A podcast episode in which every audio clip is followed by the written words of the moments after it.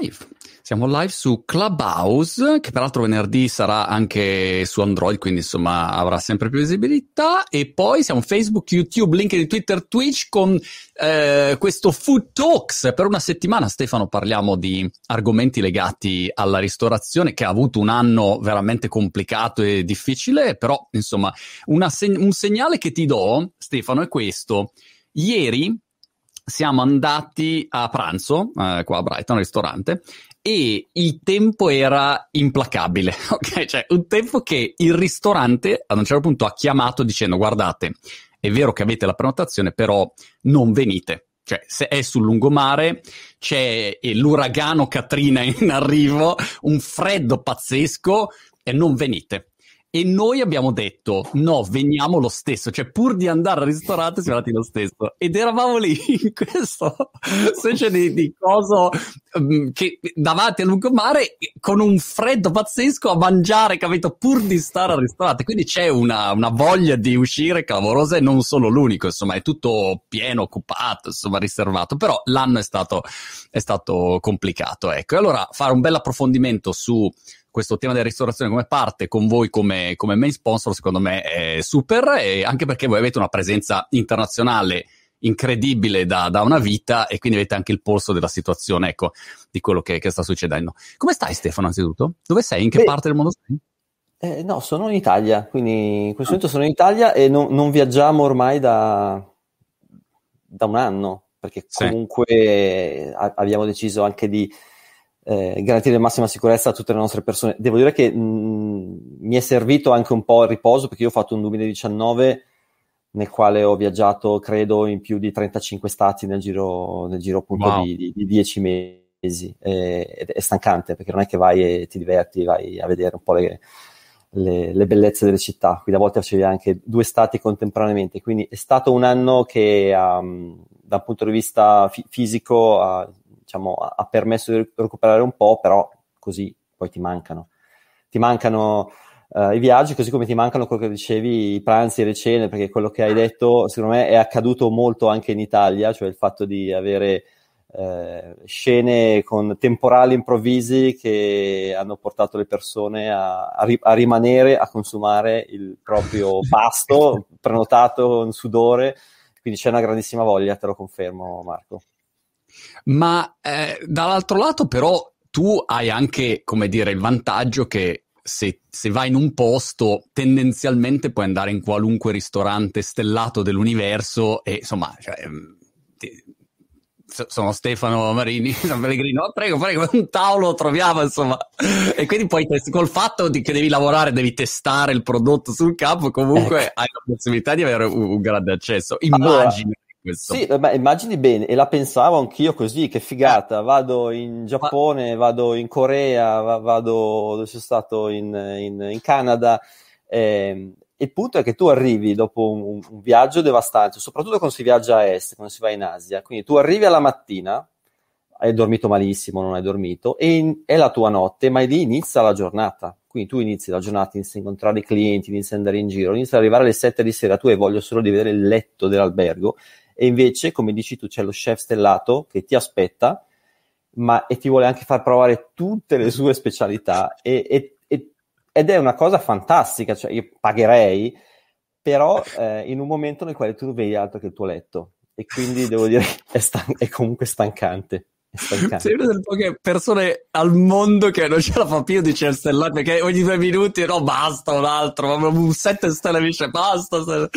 no, è sempre un'esperienza straordinaria, è sempre un'esperienza straordinaria anche, anche solo da un punto di vista di, di, di, di esperienza, di ambiente, di la creatività che ci mettono nei piatti è una cosa che ti lascia veramente stupefatto e, e, e, e, ti senti veramente delle volte come un bambino no? davanti a certe creazioni. E poi ti fa comunque piacere che a lui faccia piacere che ci sia San Pellegrino lì al tavolo, magari spesso andiamo anche con dei clienti, e, è solo un po' il contesto, a volte ecco, non, non si è in, in, splendida forma ecco, per viverla come la si potrebbe vivere come, come in un altro momento. Dimmi una cosa Stefano, da quando mi sono trasferito in Inghilterra da otto anni, Um, una cosa che mh, mm, mi ha colpito è che se tu vai appunto in un ristorante stellato o comunque in un ristorante che cerca di avere un suo perché, ecco, magari non deve essere necessariamente stellato, San, San, l'acqua San Pellegrino è come dire un punto di forza, non un fiore all'occhiello. L'altro giorno mi siamo uh-huh. sentiti, dicevo, sono stato in questo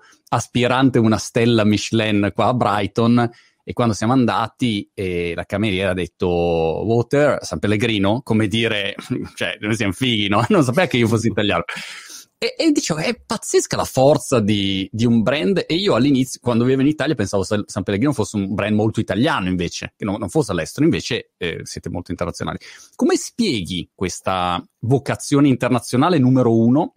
E numero due, questo posizionamento del brand così alto e qualificante, appunto, in, un, in una ristor- ristorazione di, di alto livello? Devo dire che allora, ha, ha, fatto tanto la storia di questa marca, è una marca che è nata nel 1899, quindi sono mm. più di 120 anni, abbiamo fatto infatti il 120 nel 2019 e fin dall'inizio, quindi subito nel 1900, questa, quest'acqua ha iniziato ad essere esportata, quindi da subito era parte quindi proprio del, del, del DNA della marca, quindi eh, l'esportazione è stata da subito legata al fatto che San Pellegrino Terme, quindi la località da cui quest'acqua sgorga, è stata uh, a quel tempo uh, meta comunque di personaggi illustri, stranieri, eccetera. Quindi hanno assaporato quest'acqua e, e l'hanno poi decretata come essere un'acqua di grandissima qualità eh, che hanno poi voluto uh, mantenere nel momento in cui eh, la, è, stata trovata appunto sulle loro tavole del, di casa o dei ristoranti. Quindi questa vocazione in, dell'internazionalità c'è stata fin dall'inizio e l'altro grande elemento è stata la scelta, la scelta dei, um, dei ristoratori, eh, quindi i ristoratori, mm. gli chef in giro per il mondo l'hanno scelta molto per il suo gusto, quindi l'acqua minerale San Pellegrino per il, per il gusto particolare, per quella bollicina e per quella composizione diciamo di sali è eh, stata fin dall'inizio particolarmente giudicata adatta per essere a tavola con, i, con col pasto, quindi un'acqua più da, da, pasto, da cena, da momenti speciali. E quindi col passare degli anni eh, gli chef l'hanno, l'hanno, sempre più mantenuta, poi sicuramente anche gli italiani all'estero l'hanno, l'hanno tenuta come un, un, simbolo, diciamo come un'icona della, delle proprie origini e, e negli anni poi i, le persone che hanno lavorato nel, nei team di marketing nel corso degli anni, io ho vent'anni che lavoro appunto in, con questo bellissimo brand, non abbiamo fatto altro che valorizzare queste caratteristiche di gusto, di mm. unicità e di li, livello di eccellenza e di, si dice in gergo marchettario, di premiumness, quindi di, di, di eh, elevata qualità e standard di qualità proprio per il fatto di essere sulle tavole degli, degli chef più famosi, che siano italiani, che siano internazionali. E un pochino poi noi da italiani, adesso che siano o meno dipendenti di San Pellegrino o meno, ci fa piacere quando all'estero ci mettono bella, un bel prodotto italiano sul tavolo, ci fa sentire un pochino a casa, quindi c'è anche Chiaro. questo senso di legame eh, con, con, con, questo prodotto che ci accompagna. È stata una crescita molto organica di fatto. Io mi immaginavo ci fosse dietro una strategia di marketing mirata, diabolica, tipo quando hanno detto bisogna fare la colazione con bacon e uova, i produttori di bacon hanno detto ok, come si fa? Allora bisogna creare, capito, l'interesse. Allora mi immaginavo che aveste targetizzato tutti gli chef, aveste mandato i campioni, non lo so, robe così. Invece è, è venuta fuori in modo organico. È venuta fuori in modo organico, tanto è vero che poi ovviamente a- avendo questo patrimonio di, di, di distribuzione, no? perché alla fine è, è, una distribuzione sulle tavole di, di, ristoranti in giro per il mondo, è, è, una, è un media, una, una, è, un mezzo di comunicazione e di conseguenza poi si è iniziato anche a, a capire come valorizzarlo e di conseguenza come anche eh, supportare questa, questa, community degli chef, soprattutto in queste ultime fasi. Ecco, io devo dire che in questi ultimi due anni in cui la pandemia ha colpito tanto il settore del, dell'oreca, uh, quindi l'hotellerie, la ristorazione, il mondo dei bar in generale, quello che ci siamo sentiti di fare come San Pellegrino è stato quello di, uh, di dare un po' indietro anche quanto, quindi il concetto di give back, quanto uh, questo mondo ha dato nel corso dei cento anni di storia di questa mm. marca. Quindi ci siamo sentiti ehm, anche un po' toccati dal fatto che i locali fossero chiusi, facessero fatica a ripartire, soprattutto il mondo dei giovani, i giovani chef, perché è vero che noi siamo restati apprezzati, siamo diventati famosi grazie alla scelta dei, dei chef più rinomati, però è soprattutto sui giovani, sui giovani chef, eh, che noi abbiamo puntato tanto la nostra attenzione per questa logica proprio di, di, di, dare indietro a questa comunità, alla ristorazione. E quindi nel corso degli ultimi due anni abbiamo anche voluto concretamente eh, sostenere la ristorazione e i ristoranti un po' in giro per il mondo, anche proprio con delle, delle, dei fondi, quindi in prodotto omaggio o comunque in donazioni. E l'altra cosa importante che invece abbiamo fatto è stata quella di mettere a disposizione la, l'importanza e, e, comunque la popolarità della, di questa marca attraverso una vera e propria campagna di, di comunicazione e di pubblicità che mettesse proprio al centro uh, lo chef e il ristorante. È quel hashtag support restaurants che un po' adesso circola e che, per il quale stiamo facendo questa seconda, seconda versione che vuole semplicemente portare visibilità a questo mondo, non che ce ne sia magari tantissimo bisogno in una fase di riapertura, ma prova a pensare nel momento appunto di chiusura di regioni gialle, arancio, rosse, quindi in questi momenti di difficoltà abbiamo, abbiamo voluto mantenere accesa la luce ehm, favorendo quindi un traffico organico eh, dei consumatori che volevano magari eh, taggare il proprio ristorante, che non necessariamente deve essere un ristorante stellato, eh, un'esperienza certo. di qualità la si può avere anche in un ristorante sì, sì, normale, una pizzeria, eccetera. È incredibile, ieri stavo girando mh, appunto un po' per, per, Brighton, così oggi riaprono i ristoranti all'aperto, al, al chiuso, eh, okay. quindi si può entrare in ristoranti, fino a ieri erano aperti solo uh, fuori, però una cosa che mi ha colpito è vedere quanti hanno chiuso, cioè anche catene grosse che non avrei mai pensato, che dici ma questi qui avevano le spalle molto larghe, chiusi. Eh, e dall'altro lato, quindi questo è il lato negativo. Il lato positivo però, quanti nuovi hanno aperto? cioè persone, no, imprenditori che hanno detto ok, allora si libera uno spazio che prima invece non era, non era possibile e, e, quindi c'è sempre anche questa, questa fase no, di, di, opportunità che uno deve, deve sempre vedere. Torno sull'acqua un secondo perché ho visto in uh-huh. chat subito no, eh, uscire un elemento interessante che è ma l'acqua, no? noi abbiamo parlato di posizionamento premium eccetera eccetera c'è differenza tra un'acqua e un'altra? Questa è la prima domanda che non so, Stefano, se, se dovrei fare a te, però insomma a chi la faccio? Eh, differenza tra eh, l'acqua del rubinetto, l'acqua invece imbottigliata, l'acqua eh, minerale, cioè eh, riesci a farci una fotografia vivendo all'interno di questo settore? Per, anzitutto sul prodotto, poi parliamo di marketing, di posizionamento, però a livello di prodotto, certo. se tu dovessi dire quali sono le macro differenze?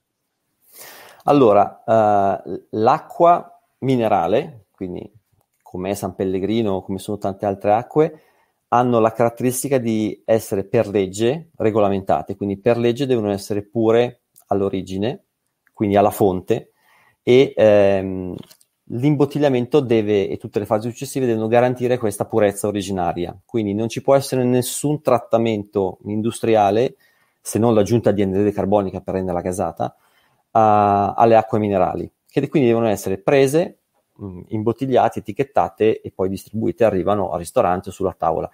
E, ehm, e, quindi sono regolamentate proprio dal, dal Ministero della Salute che eh, dispone anche di proprietà, quindi ci sono le acque mm. uh, che hanno caratteristiche organolettiche di un certo tipo, con, facilitano la diuresi, sono adatte per il pasto, eccetera. Quindi ogni acqua minerale nasce eh, tra l'altro da un solo uh, luogo. Quindi eh, San Pellegrino nasce sulle Alpi Orobi- eh, Orobiche, nella Valle Brembana, e da lì, e da lì va eh, appunto in, in, in, nel mondo. Così come le altre acque hanno la caratteristica un pochino del terroir. Si parla tanto di terroir per i vini, però in qualche modo di terroir si può parlare anche per le acque minerali. E eh, non lo dico io, ma quando intercettiamo appunto con delle ricerche il consumatore, il, la prima motivazione per cui un consumatore sceglie un'acqua minerale rispetto a un'altra, o in generale un'acqua, quindi ci metto anche l'acqua del rubinetto, rispetto invece a un'altra, è proprio il gusto. Mi piace quest'acqua.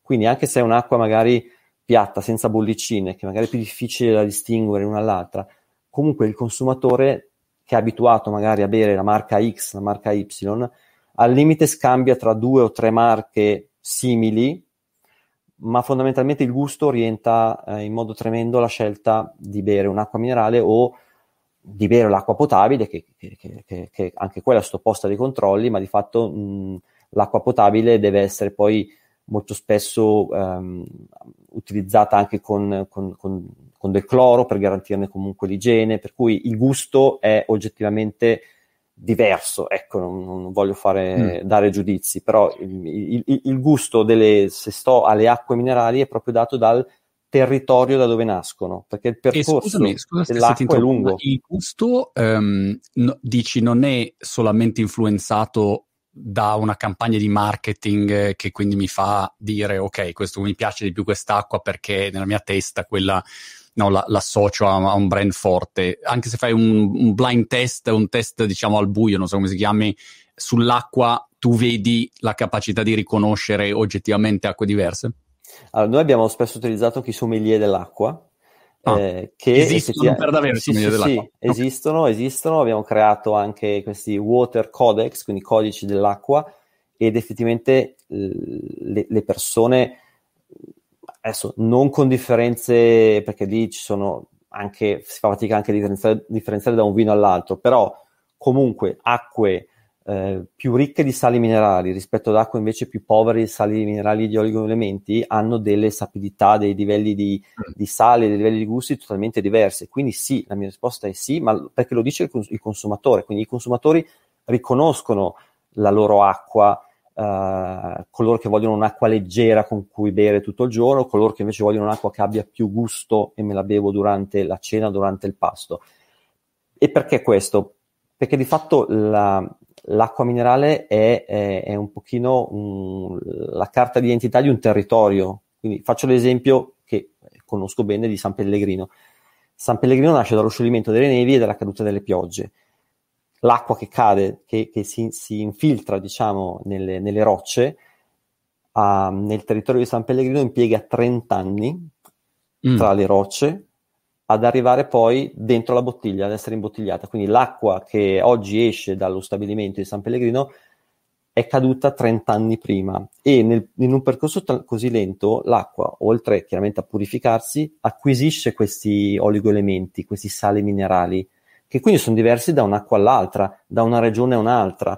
Uh, la, la, la, la, mm, composizione delle rocce fondamentalmente determina la, quali- la composizione dell'acqua e di conseguenza anche il suo gusto. Ecco perché io ho trovato estremamente affascinante quando sono entrato in questo mondo che ai più da fuori invece sembra la, l'acqua è acqua, ma nella realtà certo. i comportamenti delle persone riconoscono il fatto che io prendo quest'acqua perché mi piace, perché me la sento leggera questa non mi piace, eh, è un po' amara, lo, lo dicono.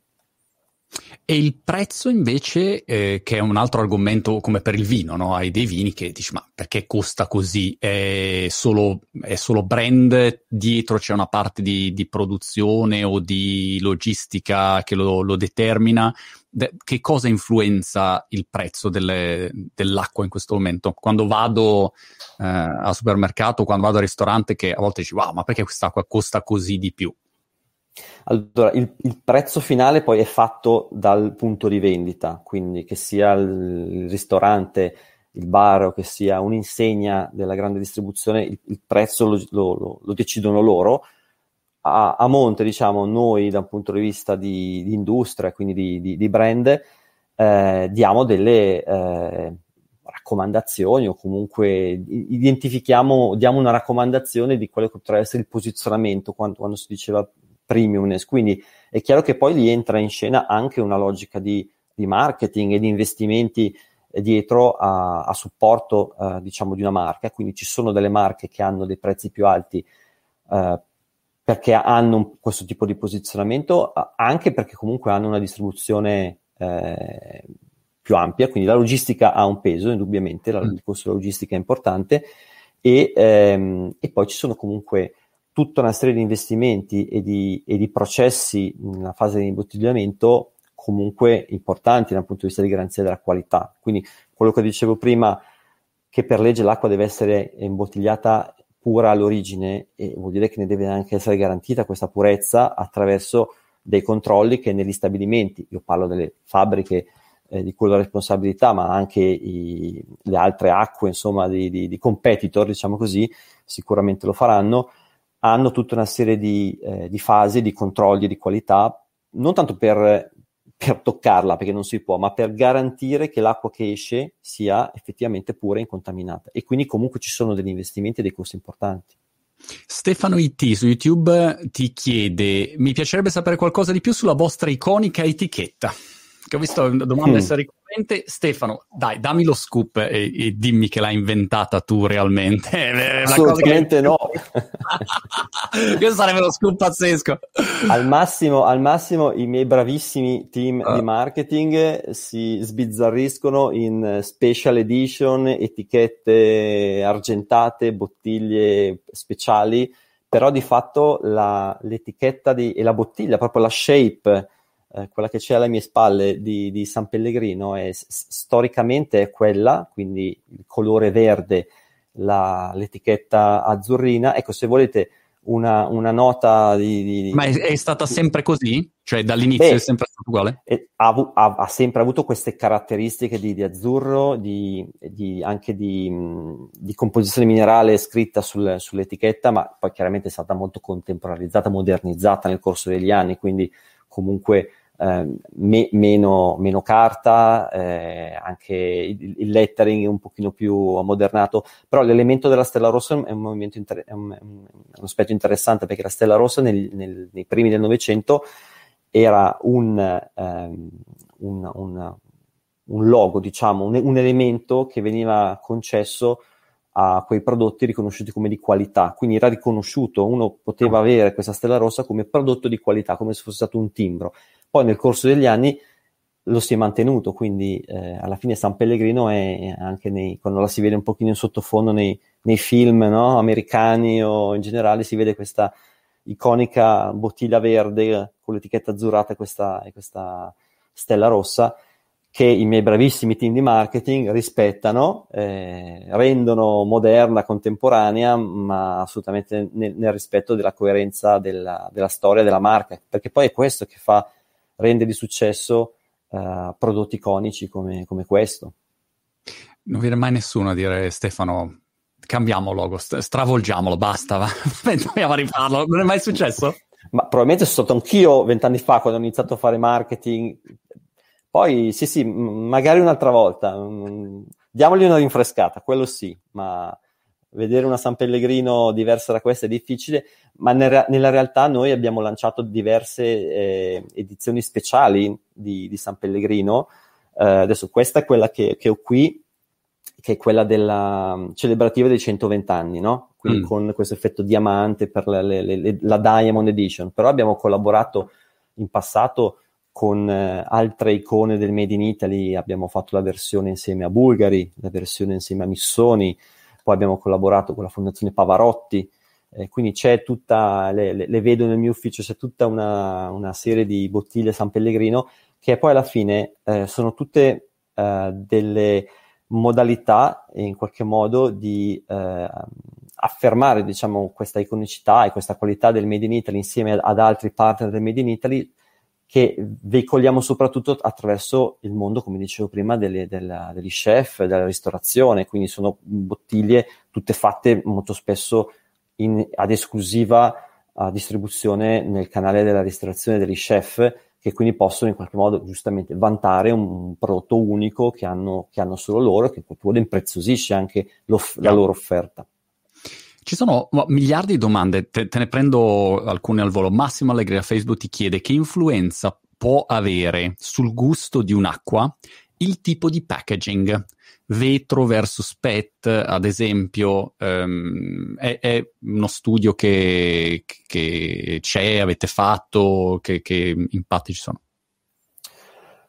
Normalmente nessuno, anzi, no. mh, mm, nel senso che sono, noi utilizziamo sia vetro che PET che, che la lattina, sono tutti e tre contenitori eh, 100% riciclabili.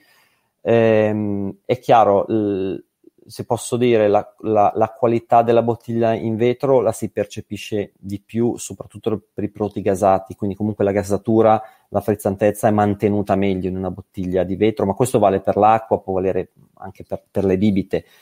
Ehm, ma il PET è comunque un contenitore estremamente affidabile che garantisce l'igiene proprio anche del prodotto e poi estremamente leggero. Ecco, l'alluminio eh, noi abbiamo lanciato un'innovazione eh, in lattina che è San Pellegrino Essenza, che è, è la San Pellegrino diciamo aromatizzata, l'abbiamo lanciata negli Stati Uniti e, ehm, e, ci, e, ci, sta il gusto, essendo un po' aromatizzato. Se devo dire la mia, quando assaggio acque in lattina, lì percepisco un'alterazione del gusto, quello sì, mm. un pochino di effetto lo si sente. Hai detto PET che come ti puoi immaginare apre un, un uragano di, di, commenti sul tema della sostenibilità.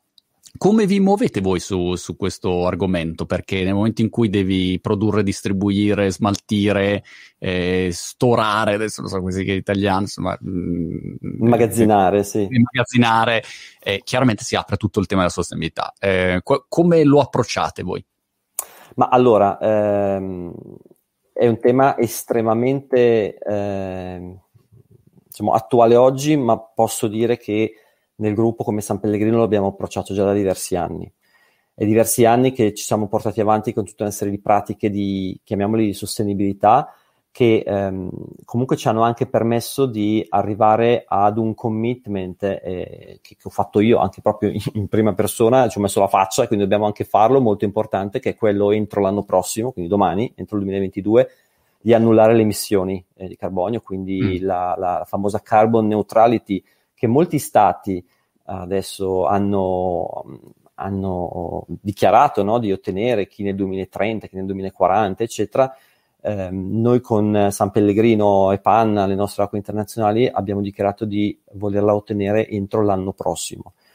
Mm. Questo vuol dire che abbiamo già lavorato tanto nel corso degli anni per arrivare a questo punto e ci sono quattro aree fondamentali di, di lavoro. È un lavoro molto impegnativo. Un lavoro sicuramente su, sulla produzione, cioè sull'imbottigliamento, quindi nella, nella, nella fabbrica, quindi di riduzione delle emissioni e, e noi ad esempio nella nostra fabbrica abbiamo, utilizziamo gli standard eh, più, più stringenti anche proprio legati alla sostenibilità. Uno si chiama Alliance for Water Stewardship, che è uno standard, un protocollo internazionale che viene concesso solo quando vengono effettivamente ehm, praticate tutta una serie di iniziative altamente sostenibili. Quindi quella parte importante, così come l'utilizzo, noi usiamo nelle nostre fabbriche, in tutte le fabbriche ormai il 100% di eh, fonti, fonti rinnovabili, fonti di energia rinnovabili. L'altro elemento importante è sicuramente la logistica, quindi noi um, usiamo già molta quota parte, una quota parte importante, il, il, il, il, treno, quindi la ferrovia e anche la nave per, eh, per, per esportare a quei consumatori appunto che la vo- vogliono le nostre acque all'estero e stiamo comunque convertendo anche la flotta del, dei camion uh, in quella che si chiama LNG, che è il gas naturale liquido fondamentalmente, o comunque stiamo adottando sempre di più uh, mezzi che vadano con biocarburanti, questo sia per i trasporti via terra che via mare. È chiaro che questo va fatto di pari passo con lo sviluppo dei nostri fornitori, perché sono poi loro, noi ci, ci appoggiamo a trasportatori. La terza area importante su cui intervenire per la sostenibilità è eh, quello che è il capitale naturale, lo chiamiamo così, che è la gestione proprio della, della fonte, della, del territorio, quindi laddove c'è la cassaforte della, dell'acqua minerale, quindi lì eh, promuoviamo la biodiversità, la tuteliamo, salvaguardiamo le risorse idriche, cioè non, non imbottigliamo di più di quanto la natura non ridia, quindi il bacino idrico mm. è tenuto sempre in equilibrio. E l'ultimo punto, l'ho tenuto uh, ultimo perché è quello più dibattuto, è il packaging. Quindi sicuramente il packaging è un'altra direttrice importante su cui noi lavoriamo in modo pesante. E ehm, il famigerato PET, che, che è, plas- è, una plastica, ma è la plastica più virtuosa perché è 100% riciclabile, è um, ad oggi sempre di più oggetto di eh, un, un, un, circolo virtuoso, quello che è il bottle to bottle. Quindi noi abbiamo lanciato la prima bottiglia in 100% di plastica riciclata. Quindi il futuro è sempre di più la plastica riciclata, cioè io lancio una bottiglia, la faccio in modo che sia raccolta e la rimetto nel sistema, quindi utilizzo non un PET vergine, nuovo, diciamo, ma PET riciclato. È chiaro che per arrivare a questo circolo noi siamo un attore importante, no? L'azienda. Però da soli non riusciamo perché c'è bisogno che eh, il PET venga raccolto, quindi c'è bisogno che i consumatori facciano la raccolta differenziata, c'è bisogno che eh, i riciclatori eh, la, la, raccolgano eh, e, e, la mettano a disposizione. Insomma, mm. c'è bisogno di un sistema un po' più paese che io credo che come ruolo anche nostro di San Pellegrino ehm, debba essere sempre più anche quello di mettere al tavolo eh, questi diversi interlocutori per arrivare a questa economia circolare. Oggi abbiamo circa il 60-62% di tasso di raccolta del, del PET non è male rispetto ad altri paesi, ma c'è tanta strada ancora da fare. E quindi è per questo che stiamo dialogando anche con il governo, insieme anche alle altre aziende di, di, di, di acqua o, o di, bevande o di bibite, per far sì che siano dirottati degli investimenti proprio a, a, per diffondere, ad esempio, le macchinette nelle quali tu vai e porti la tua bottiglia di acqua e la, e la ricicli. Quindi um, il packaging è sicuramente importante, passa attraverso comportamenti virtuosi dell'industria, degli stakeholder, ma anche alla fine del consumatore finale. Ecco perché anche il nostro ruolo in, in queste occasioni proprio di educare, eh, di educare il consumatore, perché alla fine una bottiglia di PET diventa il diavolo nel momento in cui io prendo e la getto per strada o la getto nel mare, ma di per sé se la riciclo è una risorsa, è valore. Questo mm. è, quella, è, è il messaggio importante. Ho, una domanda probabilmente stupida, Stefano, però tra le mie paranoie da, da, imprenditore c'è sempre la protezione dell'asset, adesso è una parolaccia, però insomma, ehm, se io facessi il tuo mestiere non dormirei probabilmente la notte perché penserei, ma che, co- come proteggo il, la sorgente, no? Perché nasce, parte tutto da lì. Se sì. succede qualche cosa al territorio, finito, eh, cioè nel senso è, è lì l'inizio di, di, tutto. Che, come si fa a, a, a, proteggere, oltre a proteggere dal punto di vista ecologico, ma proprio a livello organizzativo, no? È come se avessi un, un fortino, no? E uno sa che, che quella è la sorgente, ecco, parte tutto da lì. È una domanda stupida oppure... No, no, tu, tutt'altro. Eh, io prima, quando ho, ho, parlato delle quattro aree su cui dobbiamo focalizzare l'attività di sostenibilità, ho parlato di capitale naturale. Nel capitale naturale c'è la sorgente, c'è la fonte e ho parlato di cassaforte e non a caso, se eh, magari uh, se avrai piacere ti, ti porteremo, uh, verrai a visitare le, le, le sorgenti, ad esempio, uh, di San Pellegrino, ehm, ti troverai di fronte a un cavò ma ah. un vero cavò, proprio con una persona, solo una persona che può andare ad aprirlo ed è il geologo, eh, che può andare a, il responsabile delle fonti, che può andare proprio a fare la manutenzione, ma di fatto ehm, il, il, punto in cui viene raccolta diciamo, l'acqua, che poi in, in, tubi di acciaio arriva presso lo stabilimento, è una vera e propria fortezza, è un, è un cavò Um, e questo è in tutte, lo posso dire, in, in tutte le, le, sorgenti, in tutte le fonti di, d'Italia, proprio perché, eh, come dicevi, è il, il, patrimonio da proteggere. Per la bellezza dell'acqua minerale, la bellezza anche di, di, per noi italiani che abbiamo la fortuna di avere un'acqua San Pellegrino che ci fa un po' da lustro anche all'estero, è che non, non si può prenderla e, e, produrla negli Stati Uniti o, o in Francia, esce solo da lì, certo. esce solo da San Pellegrino Terme quindi è un dono della natura che noi abbiamo l'onore e anche l'onere in qualche modo di proteggere e di far sì che ve- arrivi all'interno della bottiglia e venga sigillato nel modo più uh, incontaminato, anzi incontaminato possibile.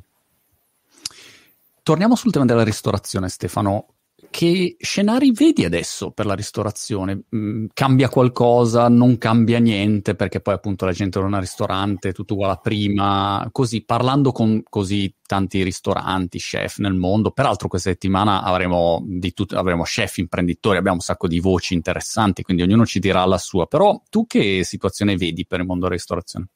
Ma infatti secondo me poi sarà interessante anche il contributo dei tuoi illustri ospiti nei, nei food talk successivi. Io quello che posso dire è l'idea che mi sono fatto parlando non necessariamente con Top Chef, ma anche con il ristorante sotto casa da cui vado o, o, o altri, anche forme di, eh, di, ristorazione un po' più eh, approcciabile, abbordabile, no? E, e, e, tutti, devo dire che hanno questa voglia di, di ripartire, questa necessità giustamente anche di, di rimettersi in marcia, ma sono consapevoli che non è stato tutto male, tutto brutto, nel senso che tu l'hai detto all'inizio dell'introduzione, da una crisi nasce sempre anche eh, alla fine un'opportunità o purtroppo c'è anche una forma di selezione. Hai citato che a Brighton in Inghilterra sono falliti una serie di locali, purtroppo anche in Italia e in giro per il mondo. Noi abbiamo la fortuna comunque poi di, di avere questo osservatorio in tutto il mondo. Quindi eh, imprese non, non, sono ripartite, ma altre ne sono nate e quello che vedo è che sicuramente il consumatore ha una grandissima voglia di tornare a vivere questa esperienza di socialità, perché è vero che ci siamo all'inizio un po' divertiti a fare gli chef a casa, ma dopo un po' ne avevamo le scatole piene tutti e quindi la volontà, tutto quello che adesso emerge come grande volontà di, di, di uscire anche con la pioggia è frutto di questo. Eh, però ci sono delle situazioni che rimarranno ed è un senso di sicurezza che, che, comunque la gente che va adesso nei ristoranti vuole avere. Quindi mm. comunque mm. i, i, le persone selezioneranno magari un pochino di più in base a questo criterio del mi sento sicuro in questo posto, mi sento tranquillo, ci sono, uh, sono applicate le, le, le, pratiche, le buone pratiche, c'è il distanziamento, eccetera. Questo, questo è un elemento che comunque rimarrà. L'altro elemento è, è indubbio che si è iniziati a vivere anche un'esperienza alternativa che è un po' più di socialità a casa e quindi probabilmente la gente farà delle scelte anche per un contesto economico non facile di uscire magari con minore frequenza e quindi quando dovrà scegliere dove andare a trascorrere le, la propria esperienza di socialità al ristorante sceglierà quelli che effettivamente riescono a dare una, un qualcosa di differenziante. Quindi che non è necessariamente il ristorante stellato, ma è anche un'esperienza diversa che mi può dare una pizzeria, un ristorante certo. tipico italiano o anche un, un, una delle nuove forme etniche diciamo, che stanno sorgendo. Quindi io credo che il, il modello vincente sarà quello di offrire un'esperienza in sicurezza che però sia distintiva e che eh, lasci quindi alla, alla, all'ospite eh, un senso di appagamento. E come modelli di business invece? Vedi dei nuovi modelli emergere?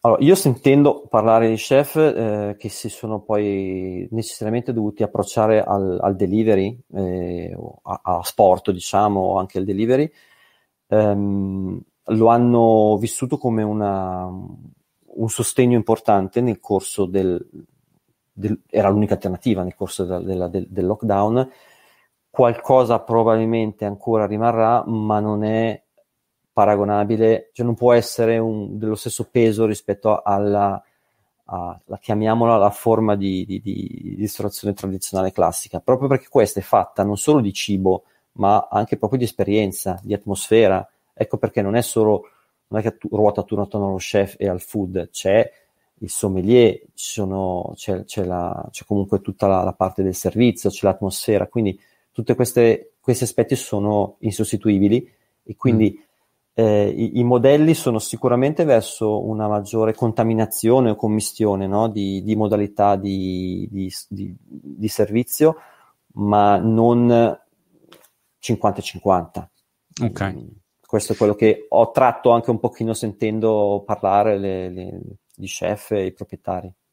Uno scenario interessante, visto che citavi delivery, quindi consegna, è, è con le nuove forme di consegna sempre più veloci, c'è chi consegna in 15 minuti, adesso ad esempio anche qua a Brighton, forse diventa possibile avere anche prodotti più qualitativi o piatti più qualitativi che prima magari lo chef che, che ci teneva di più diceva no, io non posso fare gli spaghetti che poi arrivano dopo un'ora e mezza e, cioè, e quindi diventa, non dico una consegna quasi in tempo reale, però 15 minuti è quasi in tempo reale, nel senso che ordini, eh, ti giri un attimo e c'è il tizio alla porta, quindi forse inizia insomma, a contaminarsi anche rispetto a eh, sì.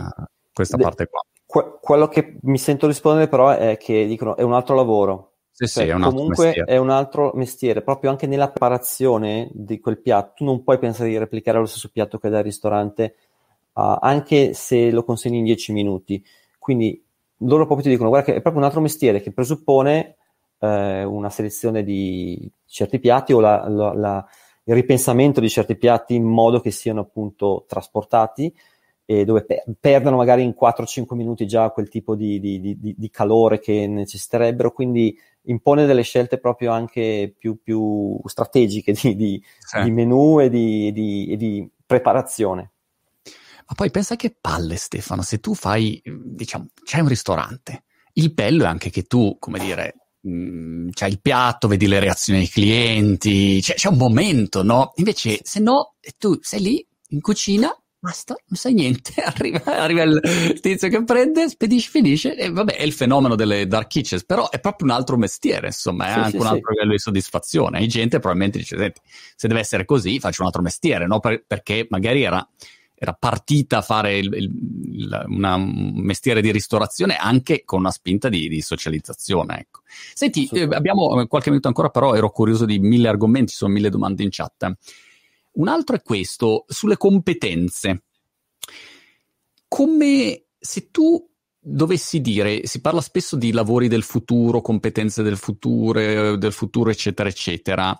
Nel tuo mondo, eh, quindi mondo acqua e mondo ristorazione, ci sono delle nuove competenze che tu vedi emergere e dici, ah, guardate che adesso le aziende stanno cercando questa tipologia di eh, professionista o questo livello di competenza, o più o meno, diciamo, è un mondo che gira intorno sempre alle solite competenze? Beh, allora, distinguerei, ci sono il nostro è un mondo fatto comunque tanto di legami col territorio, eh, questa è una risorsa naturale, quindi comunque le competenze tecniche, quelle rimangono, sono fondamentali, quindi eh, la, la, geologia eh, piuttosto che la, la, qualità, la ricerca e sviluppo, questa è una parte importantissima che, che, che rimane e rimarrà ehm, le, le, le, nuove eh, competenze, eh, secondo me, così come in tante anche altre aziende che hanno comunque brand importanti internazionali, riguardano soprattutto la capacità di, di, di muoversi sempre di più verso una digitalizzazione Uh, che sia uh, diciamo embedded, no? che sia già integrata, integrata, integrata, quindi non a caso le, le, le, persone che arrivano oggi dal mondo della, de, dell'università eh, o comunque che hanno quel tipo di, di, di età son, son, sono, sono, già, li vedi già che ha, hanno questo tipo di eh, mentalità, soprattutto quando poi devono applicare attraverso campagne di, di marketing, campagne di comunicazione, eh, devono implementare tutte le, le, azioni che devono poi essere, devono poi trasferire no? la storia del prodotto ai consumatori, che non sono più come una volta davanti a a, a Rai 1 e Canale 5 eh, magari non lo sono più, un po' lo saranno ancora, ma non più come una volta, ma sono molto più o sempre connessi, eh, sempre, a, a, sempre, alla ricerca comunque di un messaggio che sia eh, per me, cioè quando mi arriva un, un pop-up di una pubblicità che non c'entra niente, ti dà fastidio, no? Dici perché mi arriva questa cosa? Quindi come quando più... a me mi esce la pubblicità dello shampoo che non capisco mai mi targetizzano insomma e continua a uscirmi ecco lì c'è qualcosa di sbagliato nelle logiche appunto di marketing esatto. dietro però ecco quindi ecco, ecco le, le, competenze fondamentali che, che servono e, e, sono un pochino indipendenti dal settore da questo punto di vista che sia acqua che sia e, ehm, è chiaro che invece se, andiamo nel mondo della, della ristorazione eccetera io trovo che una delle cose che soprattutto in questo momento di, di, di blocco di, in quest'annata, molte delle cose che ci chiedevano eh, ristoranti, ristoratori, era un supporto a, a, competenze e formazione di carattere manageriale e di comunicazione. Quindi mm. il food, il cibo lo sanno fare, la creatività, eccetera. Il fatto di avere sempre di più competenze nel come gestire il conto economico del locale, soprattutto con tutta questa variabilità, no? questa imprevedibilità e incertezza, eh, piuttosto che anche come rendere digitale, digitalizzare la mia attività, che sia anche un bar, un ristorante. Ecco, poi noi abbiamo collaborato molto con la FIPE, no? che è la Federazione Italiana dei Pubblici Esercenti, che ha un po' la, la, la fotografia di tutto. Ecco, in Italia c'è ancora un, un bel po' da, da, da, di strada da fare per renderci eh, digitalizzati, no? dal punto di vista proprio anche di eh, punto di consumo finale. Quindi in questi mesi questa esigenza di, di formazione di, sulle caratteristiche manageriali e anche un po' di marketing del proprio punto di consumo è emersa come un'area forte di richiesta anche a un'azienda strutturata, importante come siamo noi. Stefano Pisu su LinkedIn ti chiede, dice buongiorno Monti e Stefano, sono curioso di sapere se avete rilevato la paura di perdere il lavoro dei vostri dipendenti in questo periodo e come avete affrontato questa, questa paura. La mia risposta è semplice, sì, altro che paura di tutti, anche la mia, cioè paura di tutti quanti in questo periodo non è stato un periodo facile per, eh, per nessuno, però ehm, Stefano sì, tu hai sì, sì, sì, sì, sì. quello più grandina della mia. No, però è, è vero, so, soprattutto se, se, pensi noi come San Pellegrino, comunque eh, il 40% in alcuni stati del mondo, anche più del 50-60% eh, del, del, della distribuzione è nell'Oreca. E quindi nei mesi in cui l'Oreca era in lockdown registravamo numeri da meno 50, meno 60, meno 70%, sai, lì, eh, poi la fortuna è essere parte comunque, devo dire, la nostra è un'azienda ehm, che non reagisce in modo, diciamo, uh, di, di, breve termine, no? quindi ha una visione, riesce, riesce, a condividere una visione per cui si sapeva, con tutte le incertezze comunque anche dei primi mesi, si sapeva che prima o poi eh, la ristorazione, il mondo, questo mondo del, del, dei consumi fuori casa sarebbe ripartito. Oggi non è ancora ripartito, ma perché ci sono più che altro delle limitazioni. Nel momento in cui queste lim- limitazioni vengono meno, la voglia, come dicevi anche tu prima, di socialità, di esperienza, de, del, del, consumatore c'è e ci sarà. Eh, però è chiaro che in quei mesi la paura c'è stata, la paura di qu- quando recupererà, quanti anni ci vorranno. Eh, si parlava del ah, torneremo nel 2023, adesso stiamo già iniziando, no, forse già nel 2022 perché c'è talmente voglia di uscire. Eh, però sì, questo tipo di, di, paura c'è stata, devo dire che noi siamo parte di un'azienda che è stata molto ha tenuto molto a cura eh, la, le persone, quindi mh, mm, noi addirittura abbiamo ehm, man- mantenuto il 100% della continuità degli stabilimenti, essendo comunque un prodotto alimentare, ma abbiamo in alcuni casi svuotato anche le linee produttive per garantire il distanziamento, la sicurezza. Se vi ricordate all'inizio, teoricamente anche la mascherina non, non, non era no, indispensabile, noi abbiamo detto no, la mascherina le, la devono avere tutti. Abbiamo messo tutte le persone in smart working, 99% era smart working, eh, da casa, quindi remote, remote working, è chiaro che lo puoi fare perché hai dei, dei sistemi, eh, de, delle bande no, di, di, di, tecnologiche che ti permettono di fare esattamente quello che faresti in ufficio a casa. Eh, quindi trasformato tutto in digitale nel giro di poco. Ecco, devo dire che c'è stato riconosciuto, lo, lo dico proprio dalle persone, un, una grande cura, una grande cura delle persone, ad esempio noi abbiamo poi fornito kit a tutti che avessero avuto bisogno, kit di monitor, sedia ergonomica a casa uh, per coloro che appunto devono appunto passare mesi a casa. La sede è sempre stata tenuta aperta, ma abbiamo raccomandato eh, di fatto di stare a casa e, e così no. è stato. Ti chiedono Arturo Biscaldi su LinkedIn se le carte delle acque al ristorante esistono ancora. Allora, le carte delle acque al ristorante eh, hanno un, avuto una certa diffusione in Francia, devo dire. Mm. Quindi in Francia, se, se, si va in Francia, hai eh, Evian Badois, eh, Perrier, San Pellegrino, Panna, quindi ci sono. Um, anche perché in Francia c'è una numerica di acque um, un po' minore no? rispetto invece all'Italia, dove in ogni regione ci sono tantissime acque, acque locali.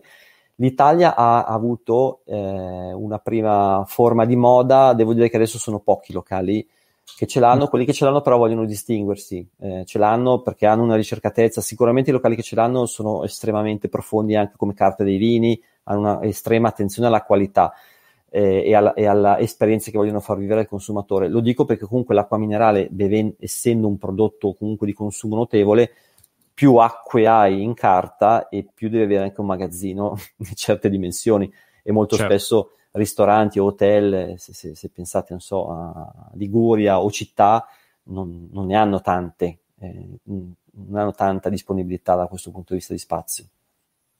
Stavo pensando che è incredibile come mm, un conto se prendi l'acqua naturale e che a quel punto, come dire, è, è facile lanciare una competizione relativamente facile no? sull'acqua naturale. Acqua naturale, insomma, ehm, il, il lavoro di brand può essere estremamente rilevante, eccetera, eccetera. Però su un'acqua come la vostra, come dire, è quell'acqua lì, no? Stavo pensando se eh, da un lato avete problemi di contraffazione, che può essere un problema, eh, e dall'altro lato se avete un problema di competizione di qualcuno che dice ok adesso provo a fare esattamente quell'acqua lì eh, con quel sapore lì e, dove però oggettivamente mi sembra molto più complicato mentre la parte di contraffazione mi sembra molto più facile ecco. Che poi uno la beve e dice ma questo qua non è San Pellegrino però eh, ormai te l'ho venduta insomma. Allora la, la contraffazione purtroppo esiste è abbastanza limitata ma noi abbiamo avuto casi di contraffazione eh, in, in Russia, mi ricordo un ah. caso, un altro caso in India, di acque che magari si chiamavano Sun qualcosa, con l'etichetta azzurrina, eh, la bottiglia verde, e quindi eh, in qualche modo strizzavano l'occhio al look and feel, no? uh, all'aspetto di, di, San Pellegrino, pur essendo legali, eh? cioè legali, pur essendo una marca e dentro avendo una loro acqua. Questo però eh, è, stato, è stato alla fine in qualche modo richiamato perché siamo stati in causa, perché tu puoi ispirarti finché vuoi, ma non puoi proprio, quello era, una copia, era un Me Too, cioè yeah. c'erano troppi elementi di assonanza. Quindi la contraffazione c'è nell'etichetta, soprattutto di questi prodotti di, di grande successo. Ehm, da un punto di vista di replicare esattamente la San Pellegrino, ad esempio, e ripeto un po' quello che dicevo prima, tu non puoi costruirti la tua acqua a tavolino, a laboratorio, o comunque se lo fai non è un'acqua minerale, se lo fai è un'acqua trattata. Ah, okay. quindi la devi vendere come un'acqua trattata, non minerale. E eh, quindi ci metti i sali che vuoi, è, è acqua, diciamo, del, del rubinetto, ah, sì, acqua del rubinetto che poi tratti, eccetera è, è diffusa in qualche paese all'estero, ehm, però è abbastanza limitata. Ehm, però ci sono dei brand invece che hanno, sono delle acque minerali, anche italiani, devo dire, che eh, stanno cercando più che altro di imitare San Pellegrino dal punto di vista delle azioni che fa, degli eventi che fa o di mm. come si, si, si, si impostano sul mercato um, più che dal gusto, perché poi il gusto ovviamente è unico. E, e, una delle caratteristiche, come dicevo, che ha reso San Pellegrino di successo è comunque effettivamente stato il gusto. Perché se non avesse avuto questo gusto, fosse stata particolarmente vuota, diciamo anche come sapore, dubito che centinaia, migliaia di chef negli anni 30, 40, 50, 60 uh, avrebbero in qualche modo scelto San Pellegrino Chiaro. come acqua mh, per, i loro, per i loro commensali. Stefano, eh, per chiudere programmi per i prossimi 12 mesi, allora per i prossimi 5 giorni è eh, vedere 4 ore al giorno di, di talks, insomma questo sarà sì. una, una, parte dell'attività, ma a parte questo... è piacevole. Per i prossimi 12 mesi che, che progetti, se, insomma quello che puoi rivelare, c'è qualche cosa di particolare che bolle in pentola? Sì, noi, noi, ovviamente stiamo pianificando già al 22 e al 23, quindi stiamo pianificando le innovazioni a, a un anno, un anno e mezzo, due, e, e, lo stiamo facendo sempre più nel rispetto appunto di lanci sostenibili e di lanci che vadano a, ad arricchire no, la famiglia San Pellegrino. Poi un po' più nell'operativo, io credo, i, i miei programmi dei prossimi 12 mesi sono, speriamo, una riapertura completa il prima possibile del mondo della ristorazione che ne ha tantissimo bisogno, ma, anche noi proprio come per il nostro stato d'animo abbiamo bisogno di iniziare a uscire e, e a tornare a quello che si faceva prima e, e, poi a tornare a viaggiare perché comunque noi eh, siamo un'azienda con un brand internazionale e per, da troppo tempo le mie persone, le mie persone di vendita, le mie persone di marketing hanno bisogno di farsi vedere dai clienti in giro per il mondo, dai colleghi che abbiamo in giro per il mondo e, e, e, c'è bisogno appunto di tornare a questo tipo di, di, contatto relazionale fisico e di qualche cena stellata dopo 12 ore di volo. Alla fine sarà anche molto più apprezzata rispetto a un anno fa. Grande. Sì, grazie mille, è stata molto molto interessante come chiacchierata. Un saluto a tutte le persone che ci sono su Clubhouse e eh, ci vediamo da oggi in poi ogni giorno. Guardate il palinsesto sul sito, trovate tutti gli appuntamenti. Abbiamo un sacco di, di talks, di incontri molto interessanti. Se vi piace questo mondo eh, è assolutamente una settimana da non perdere. Grazie ancora eh, Stefano e ci Grazie a te, grazie a tutti. Ciao. Ciao ciao.